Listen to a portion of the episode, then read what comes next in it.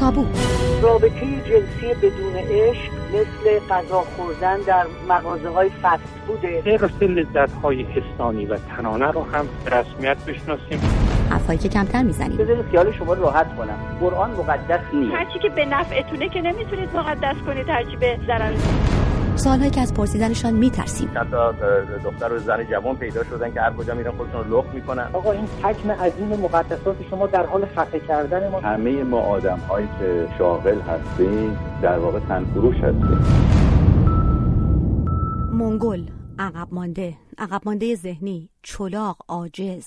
اینها تنها بخشی از کلماتی است که جامعه برای حرف زدن از افراد دارای معلولیت های جسمی یا ذهنی به کار می‌برد و به عنوان فحش و ناسزا و برای تحقیر دیگران از آن استفاده می کند. واژگان و رویکردی توهینآمیز آمیخته به تحقیر و سرکوب دیگری متفاوت یا در بهترین حالت همراه با ترحم و دلسوزی نابجا. چرا جامعه چنین روی کردی در قبال معلولیت های ذهنی و جسمی در پیش می‌گیرد؟ داغ ننگ معلولیت که گاه سبب می شود حتی خانواده ها اعضای دارای معلولیت خود را پنهان کنند از کجا می آید اگر شما هم گاه و بیگاه از این کلمات استفاده کرده اید یا شاید شنونده آن بوده اید لطفا تابوی این هفته را گوش کنید. الهام یوسفیان دانش آموخته حقوق و فعال حقوق افراد دارای معلولیت همراه با مهرداد درویشپور جامعه شناس میهمانان ما در این برنامه از تابو هستند. من فهیم خزرهیدری هستم. سلام به تابو. خوش آمدید. برنامه این هفته رو با آقای درویشپور آغاز بکنیم. آقای درویشپور از شما به عنوان جامعه شناس می‌پرسم چرا جامعه حالا ما در مورد جامعه ایران صحبت می‌کنیم در برابر معلولیت به خصوص معلولیت هایی که مرتبط هستن با ذهن و کسانی که نیازهای ویژه دارند رفتار عادی نمی‌تونه داشته باشه. این رفتار یا اغلب ترحمه یا تعجب یا تحقیر یا نگاه خیره است یا ناتوان انگاری این گروه از شهروندانه یا حتی انگه که جامعه به این گروه از شهروندان می‌زنه. این از کجا میاد آقای درویشپور؟ این برخورد تحقیر آمیز و در بهترین حالت ترحم آمیز به عنوان دو جلوه از نگاه فرادست به فرودستان تقریبا در همه زمینه های نابرابری های اجتماعی هست. برخورد گروه اقلیت اکثریت قومی به گروه اقلیت قومی چنینه. دارایان توان کسانی که امکانات مالی خوبی دارن طبقات بالایی جامعه به طبقات پایینی اینطوریه. مردان به زنان اینطوریه. دگر جنس خواهان به هم جنسگرایان اینطوریه. و سن متوسط به به سالمندان یا جوانان این گونه است. شما از واژه معلولیت استفاده کردید. اجازه می‌خوام واژه توانخواهی رو به کار ببرم که بار منفی کمتر و بار مثبت بیشتری رو در واقع تدایی می‌کنه. برخورد جامعه با توانخواهان هم از این قاعده جدا نیست. کسانی که به اصطلاح از سلامت و توانایی کامل فکری و دماغی و جسمی برخوردارن به توانخواهان در واقع برخوردی یا تحقیرآمیز می‌کنند یا انکار ایگنور کردن اونها یا در بهترین حالت ترحم آمیز آنچه که موضوع این برخورد تحقیرآمیز یا در بهترین حالت ترحم آمیز هست آن دیگری بودنه. یعنی توانخواهان از اونجایی که با استانداردهای متعارف جامعه خانایی ندارند بنابراین نوعی فاصله گذاری صورت می‌گیره و این فاصله گذاری به نوعی سعی می‌کنه اون گروه رو به عنوان گروهی که متفاوته با جامعه معمولا بیش از پیش به آشیه برانه. بزرگ نمایی یا انگوش نمایی گروه هایی که موقعیت آسیب پذیر دارند یکی از ما مکانیزم های فاصله گذاری است. در حالی که امروز در جامعه شناسی مفاهیمی نظیر توانخواهی یک مفهوم نسبی است. مثلا فرض کنید در گذشته کسی اگر مشکل روحی داشت به عنوان دیوانه اصلا سوقش می‌دادن به دیوان خانه ها امروز به عنوان سیاست دربرگیرندگی به جای سیاست ترد و به انزوا کشاندن سعی می‌کنه حتی دیوان خانه ها رو ببنده و سعی کنه آنها رو به عنوان بخشی از انسانهای متکثر و متنوع در جامعه جذب کنه. مثلا در کشوری نظیر سوئد شما شاهد این هستی که سعی می‌کنن بهترین شرایط رو برای توانخواهان فراهم بکنن که در خیابانها دیده بشن در سیاست حضور پیدا کنن متناسب با موقعیتشون حتی اشتغال داشته باشن تخصیصات ویژه‌ای در تحصیل داشته باشن در حالی که در بسیاری از کشورها توانخواهان و به ویژه توانخواهان دماغی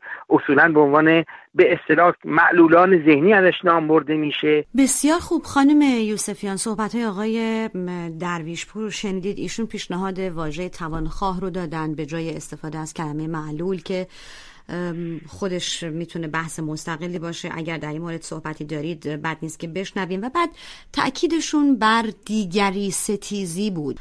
شما به عنوان کسی که هم خودتون یکی از اعضای این گروه از شهروندان هستین و هم کسی که در این زمینه فعالیت می‌کنین برای احقاق حقوق جامعه معلولان یا به قول آقای درویشپور توانخواهان شما نگاهتون چیست؟ چرا یک چنین فضایی وجود داره و این تابو و این انگ از کجا میاد؟ نکته اصلی شاید در این باشه که افراد دارای معلولیت به عنوان بخشی از تنوع انسانی پذیرفته بشن. و به همین دلیل هم هست دقیقا که فعالان حقوق افراد دارای معلولیت با واجه های دیگری که در واقع بخوان تغییری در افراد دارای معلولیت ایجاد بکنن مخالفن. و دلیل اینکه من از واژه توانخواه استفاده نمی کنم هم به همین برمیگرد. توانخواه از دو جز تشکیل میشه. توان به علاوه خواه. یعنی اینکه کسی که دارای یک ناتوانی هست و حالا یا کم توانی هست و می‌خواهد که اون توانایی رو یا یه توانایی دیگری رو به دست در که این لزوما منعکس کننده زندگی افراد دارای معلولیت و رویکرد ما به زندگی نیست. من نابینا به دنیا آمدم و فاقد قدرت دیدن هستم. اگر من رو توانخواه توصیف کنید معناش این خواهد بود که من می‌خواهم که بتوانم ببینم یا می‌خواهم که بتوانم یک کار دیگه ای رو انجام بدم. در صورتی که من مسئله با شرایط فعلی خودم ندارم و بسیاری از افراد دارای معلولیت هم قاعدتا تو همین شرایط دارن زندگی می‌کنن. من اجازه می‌خوام که به یک تعریفی از معلولیت اشاره بکنم و اون تعریفیه که کنوانسیون بینالمللی حقوق افراد دارای معلولیت که در سال 2006 به تصویب سازمان ملل رسید و دولت ایران هم بهش پیوسته در واقع برمیگزینه. این تعریف در واقع معلولیت رو حاصل یک تعامل می‌دونه بین وجود یک آسیب یا نقص در جسم ذهن یا روان یک فرد که در نتیجه تعامل با موانعی که در جامعه وجود داره که این موانع می‌تونن موانع روی کردی باشن نگاه های اجتماعی باشن می‌تونن موانع فیزیکی و محیطی باشن و می‌تونن موانع حقوقی باشن. باعث میشه که اون فرد نتونه به صورت برابر با دیگر شهروندان از حقوق مدنی و سیاسی اقتصادی و اجتماعی و فرهنگی برخوردار بشه. بنابراین معلولیت فقط آسیب جسم یا ذهن یا حواس یا روان نیست. معلولیت حاصل موانعیه که جامعه در مقابل افرادی که دچار این نقص یا آسیب هستن قرار میده. و اگر این موانع وجود نداشته باشه اون نابرابری حقوق هم تا حد بسیار زیادی می‌تونه از بین بره. این تعریف از معلولیت باعث میشه که ما معلولیت رو یک مفهوم داینامیک یک مفهوم متحول ببینیم. مثلا من همیشه این مثال رو به دوستانم می‌زنم که من در امریکا که الان زندگی می‌کنم خیلی کمتر دارای معلولیت هستم تا من زمانی که در ایران زندگی می‌کردم. من میزان بینایی هیچ تغییری نکرده. سایر ویژگی های جسمی من هم هیچ تغییری نکرده. آنچه که تغییر کرده موانع محیطی هست. و ما وقتی از واجه هایی مثل توانخواه استفاده می‌کنیم یعنی بار رو می‌گذاریم روی دوش فرد دارای معلولیت که بیا توان بخواه. و حالا بعضی از دوستان از توانیاب استفاده می‌کنن. یعنی توان رو بیاب و خودتو با جامعه تطبیق بده. در صورتی که یک مفهومی وجود داره و اونم اینه که به حال ما داره یک تفاوت های جسمی، حسی، روانی یا در واقع ذهنی هستیم و به همین صورت هم داریم زندگی می‌کنیم. و اگر موانع اجتماعی، حقوقی و رویکردی از سر راه ما برداشته بشه می‌تونیم به صورت برابر با سایر شهروندان از همه حقوقی که بقیه افراد دارن استفاده می‌کنن استفاده بکنیم و دلیلی نداره که ما بخوایم خودمون رو تغییر بدیم. ما بخشی از تنوع انسانی هستیم و تصور کنید اگه همه انسان ها از نظر ویژگی های جسمی و حسی و روانی و ذهنی در یک سطح و به یک صورت بودن شاید خیلی از دستاوردهای بشری رو ما به این صورتی که الان شاهد هستیم شاهد نبودیم آقای درویشپور حالا شاید بخواید نکته کوتاهی بگین در مورد بله. واژگان ولی من بله. قبل از این می‌خوام از شما این رو هم بپرسم چون که با این بحث در مورد واژگان ما ناخداگاه رفتیم به سمت ادبیاتی که بله. دانسته یا نادانسته ما به کار می‌بریم مردم به کار می‌برن و شاید حتی قصدی نداشته باشن ولی آگاهی نسبت به اون می‌تونه ناگهان یک شک باشه یک سیلی باشه در صورت گوینده مثلا میگیم که مگه کوری یا به عنوان بله. فوش یا ناسزا از کلمه منگول عقب مونده عقب افتاده این کلمات همه داغ ننگی یا علی بله روی این افراد گذاشته میشه. این ادبیات چقدر مهمه آقای پور ببین من یک توضیح در رابطه با آن واژه توانخواه بدم. اولا این به اصطلاح واژه ابداع من نیست. در زبانشناسان در ایران این واژه رو خواستن برای اینکه بار منفی معلولیت رو در واقع به زدایان عنوان بکنن. شاید این واژه خیلی هم دقیق نباشه. من می‌دانم مثلا در زبان سوئدی وقتی که ما راجع به این مسئله صحبت می‌کنیم راجع به تنوع درجه توانایی افراد هست می‌زنیم توانایی ذهنی و جسمی. در این اشاره به مثلا مفهوم تنوع به این ترتیب نوعی خونساسازی وجود داره. واجه هایی که بار منفی ایجاد می‌کنن چه در برخورد به مثلا همجنسگرایان چه در برخورد به زنان چه در برخورد به کودکان چه در برخورد به سالمندان چه در برخورد به گروه هایی که در واقع به لحاظ توانایی های ذهنی یا جسمی متفاوت هستند با آن چیزی که به اصطلاح نرم و استاندارد جامعه شناخته میشه.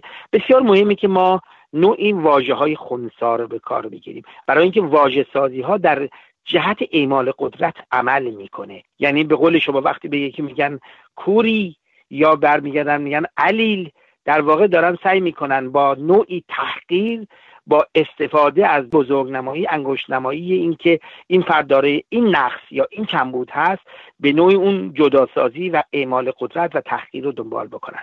اگر بخوایم به طور واقعی به لحاظ تاریخی نگاه کنیم یک سوالی رو باید همگان با خود فکر بکنیم.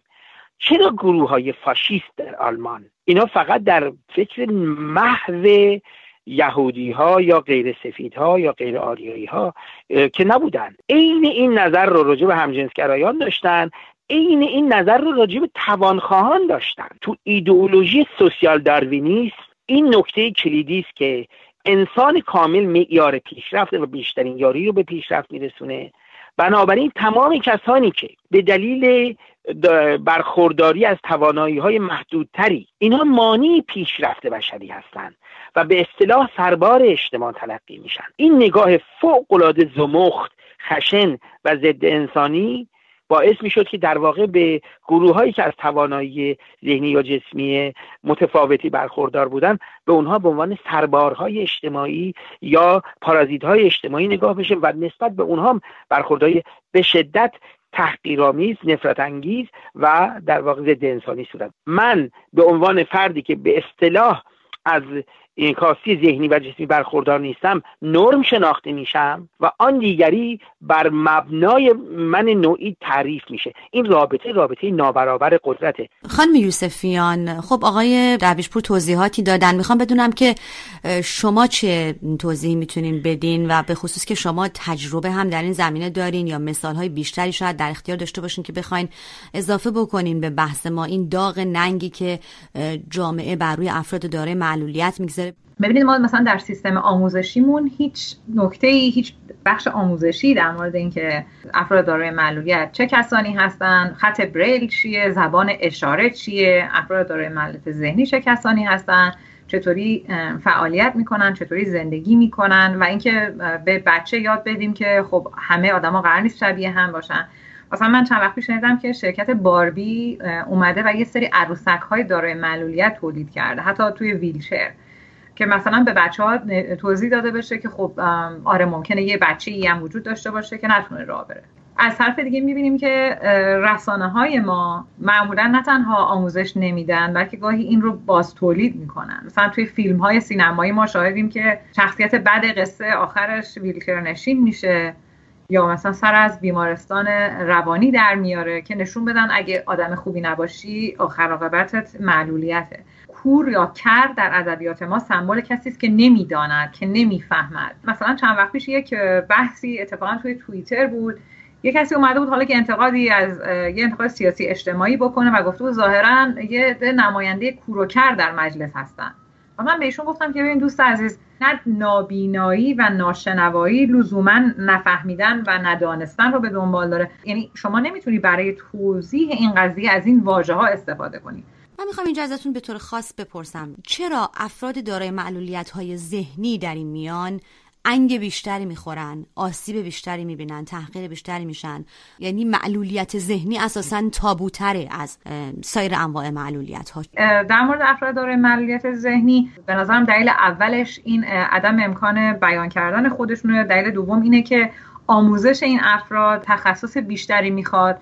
حتی تو کشور ما ما الان می‌بینیم که افراد داره معلولیت بینایی شنوایی در مدارس همگانی تحصیل می‌کنن. ولی افراد داره بچه های داره معلولیت ذهنی همشون در مدارسی که اصطلاحا گفته میشه مدارس استثنایی در اونجا پذیرفته میشن. بنابراین راه بیشتری باید طی بشه. موضوع جدیدتره. و حتی در بین خود فعالان حقوق افراد دارای معلولیت هم افراد دارای معلولیت ذهنی یه مقدار هنوز در حاشیه هستن. آیه درویشپور حالا نکته که گفتین من بعد نیست هم اشاره بکنم که مثلا یه تحقیق این اواخر در آمریکا انجام شده بود که نشون می‌داد شهروندانی که دارای معلولیت ذهنی هستن مثلا حتی آمار تجاوز و سوء استفاده جنسی به در مورد این اشخاص خیلی بالاتره و به شکل قابل توجهی نسبت به سایر گروه ها بیشتر هست. من می‌خوام موضوع رو به جنسیت هم مرتبط کنم و از شما که مطالعات زیادی در زمینه جنسیت داریم بپرسم که آیا جنسیت هم می‌تونه که تشدید کننده مثلا به حاشیه رانده شدن یا سرکوب یا انگ خوردن کسی باشه که دارای مثلا سندروم داون هست یا معلولیت داره معلولیت ذهنی هست؟ یقینا چنینه. در واقع اگر به آن نظریه intersectionality یا میان برشی که تاکید می‌کنه روابط نابرابر قدرت نه فقط متعدده بلکه گاه بر یکدیگر اثر می‌ذاره و اون موقعیت آسیب دیدگی رو تشدید می‌کنه و گاه برعکس با هم تلاقی می‌کنه و می‌تونه موقعیت افراد رو که مثلا همه در موقعیت توانایی جسمی یا دماغی کمتری برخوردارن موقعیت این افراد رو بسته به موقعیت طبقاتیشون سنشون تعلقات اتنیکیشون یا جنسیتشون متفاوت بکنه. از اونجا که جنسیت یک موضوع نابرابری اجتماعی است. روشنه که تبعیضی که یک زن با درجه متفاوتی از توانایی جسمی و دماغی هست بیشتر می‌تونه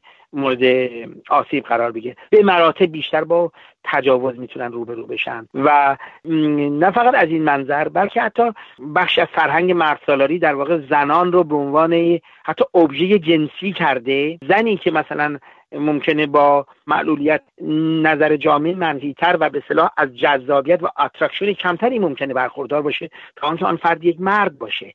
از این نظر به صلاح میگن این تبعیض مربوط به توانایی و کارکرد جسمی و دماغی با تبعیض جنسیتی در هم آمیخته میشه و موقعیت زنان دارای به اصطلاح معلولیت جسمی و دماغی به مراتب بیشتر از مردان خواهد بود. بسیار خوب. بد نیست که خانم یوسفیان به نقش خانواده ها هم بپردازیم. اغلب خانواده ها می‌بینیم که احساس شرم دارن. این اعضای خانواده رو پنهان می‌کنن پنهان کاری می‌کنن. اساسا این رفتار چه اثری داره بر باز تولید این کلیشه ها و تشدید تابوها و از طرفی حتی باعث تشدید شاید معلولیت اون اعضای خانواده هم بشه. بله من قبل از اون در مورد بحث زنان خودم خب به عنوان یک زن دارای معلولیت در ایران زندگی کردم سالها. بنابراین می‌تونم خودم یه مثال ملموس از این ماجرا باشم که چون زن یک کالای جنسی و کالای تولید مثل تلقی میشه و اگر به هر دلیلی توی این بازار اون محبوبیت رو یا مقبولیت رو فرض بشه که نداره طبیعتا خیلی وقتا اصلا کارکرد انسانیش رو ممکن از نظر جامعه جامعه مرد سالار از دست بده. به خصوص اگر معلولیت به نحوی در ظاهرش مؤثر باشه خیلی وقتا ما شاهد هستیم که خانواده ها اصلا نمی‌دونن که باید با این دختر دارای معلولیت چه کار بکنن. بنابراین ما خیلی موارد داریم که سالها دختر دارای افراد دارای معلولیت رو و به ویژه دخترای دارای معلولیت رو در خانه ها پنهان می‌کنن. یه مثال خیلی روشن که خیلی خوب می‌تونه این مسئله رو منعکس کنه اینه که ما الان در سازمان بهزیستی حدود یک میلیون و چهارصد هزار نفر رو به عنوان افراد دارای معلولیت می‌بینیم که ثبت شدن و خود مقامات سازمان بهزیستی اعلام کردن که از این آمار 65 درصد مردان و 35 درصد زنان هستند این در حالیه که سازمان بهداشت جهانی میگه که آمار زنان دارای معلولیت از آمار مردان دارای معلولیت به دلایل مختلف بیشتره. طوری که گفته میشه از هر پنج زن یک زن در دنیا دارای معلولیته. پس سوال اینه که چرا در ایران تقریبا دو برابر زنان دارای معلولیت ثبت شده؟ ما مرد دارای معلولیت داریم. می‌تونه یکی از دلایلش به روشنی این باشه که خانواده ها پرهیز دارن از ثبت کردن و اعلام کردن اینکه یک زن یا یک دختر دارای معلولیت دارن. خب وقتی شما اسمش رو اعلام نمی‌کنی یعنی از خونه بیرون نمیاد. ما موارد خیلی زیادی داریم که اعضای خانواده به مهمانی میرن به عروسی میرن و فرد دارای معلولیت رو فقط در یک اتاقی می‌گذارن یه غذایی بهش میدن که زنده بمونه. حد اقل ها رو بهش میدن. حتی مواردی داریم که مثلا لباس پوشیدن اون فرد دارای معلولیت نسبت به اعضای دیگه خانواده متفاوته. صرفا به این دلیل که میگن خب حالا اهمیتی نداره که این چی بپوشه یا چی بخوره یا کجا زندگی کنه یا مدرسه بره. رئیس سازمان آموزش پرورش استثنایی ما اعلام کرده که ما دو تا سه برابر دانش آموزان دارای معلولیتی که میان مدرسه دانش آموزان داریم در ایران که نمیان مدرسه. نکته که وجود داره اینجا اینه که خیلی وقتها اون سنین اولیه در ارتقاء توانمندی افراد در کاهش در واقع نتایج اون معلولیت می‌تونه موثر باشه. مثلا در مورد کودکان دارای اوتیسم اون سنین اولیه خیلی اهمیت داره و اگه خانواده به موقع دوره های آموزشی رو شروع بکنه گفتار درمانی کار درمانی رو می‌تونه استقلال آتی فرد تا حد خیلی زیادی تضمین بشه. در صورتی که اگر در خونه و بدون هیچ آموزشی نگه داشته بشه شرایط تشدید میشه و فرد نمی‌تونه توانمندی های خودش رو به صورت برابر در جامعه اعمال کنه. ممنونم خانم یوسفیان ما در دقیقه پایینی برنامه هستیم. آقای درویش پور من می‌خوام ازتون خواهش کنم که یک جنبندی از صحبت هاتون داشته باشید. ببینید مشکل اصلی نظر من جایی آغاز میشه که ما به گروه های از جامعه به عنوان مشکل نگاه کنیم. چون توانایی های اونها رو نادیده می‌گیریم و امکان رشد اونها رو می‌تونه محدود بکنه. برخورد باید بر این مبنا باشه که یک یک رفتار تبعیض آمیز رو در نگاه و در عمل نسبت به گروه هایی که از توانایی جسمی و ذهنی متفاوتی برخوردارن برچیده بشه بنابراین یک سیاست ضد تبعیض کلیدی است. این سیاست ضد تبعیض حتی باید با یک تبعیض مثبت روبرو باشه. یعنی اینکه برای اینکه گروههایی که از موقعیت فرودستری برخوردارند امکان مشارکت بهتر عادلانه تر و برابرتری با باقی احاد جامعه داشته باشند آنها باید با یک سری امتیازات مثبتی که شکاف اونها رو با سایرین کمتر بکنه در واقع به وجود بیاد. این تصور که کسانی که به اصطلاح از معلولیت برخوردارند آنها خودشون رو با جامعه باید تطبیق بدند به نظر من یک خطاست. سوال اینه که جامعه چقدر توانایی تطبیق خودشو ایجاد شرایط مساعدی که گروه های گوناگون و از جمله گروه های دارای توانایی های ذهنی یا جسمی کمتر بتوانند مشارکت موثر داشته باشند. فراهم بکنند خانم یوسفیان در جنبندی شما می‌خوام خواهش کنم که به نکته که در طول بحث گفتید شاید بخواید بیشتر اشاره بکنین. گفتید که من در آمریکا دارای معلولیت کمتری هستم تا همین من وقتی که در ایران زندگی می‌کرد. یعنی اینکه جامعه چقدر نقش داره در بهبود کیفیت زندگی تک تک اعضای خودش با همه تفاوتهایی که با هم دارن. واقعا معلولیت حاصل این تعامل بین ویژگی های جسمی و حسی و فکری و روانی افراد و موانع اجتماعی. نکته که از نظر من خیلی مهمه اینه که در جوامع غربی تفاوتی که با ایران وجود داره اینه که سوال نمی‌کنن از شما. مثلا شما پیش پزشک اگر میرید برای مثلا چکاپ سالیانه راجع به معلولیت شما فقط در حدی سوال می‌کنن که واقعا ضرورت داشته باشه. در که من خودم شخصا یادمه که ایران دکتر پوست رفتم پوست و زیبایی. و به محض اینکه روی صندلی نشستم این خانم دکتر که خیلی هم دکتر معروف و شناخته شده ای هم هستن. گفتش که خب از موقع تولد نابینا بودی و من در جواب گفتم بله ولی فکر نکنم رفتی به پوست دوستم داشته باشه. توی خیابون با شما برخورد می‌کنن.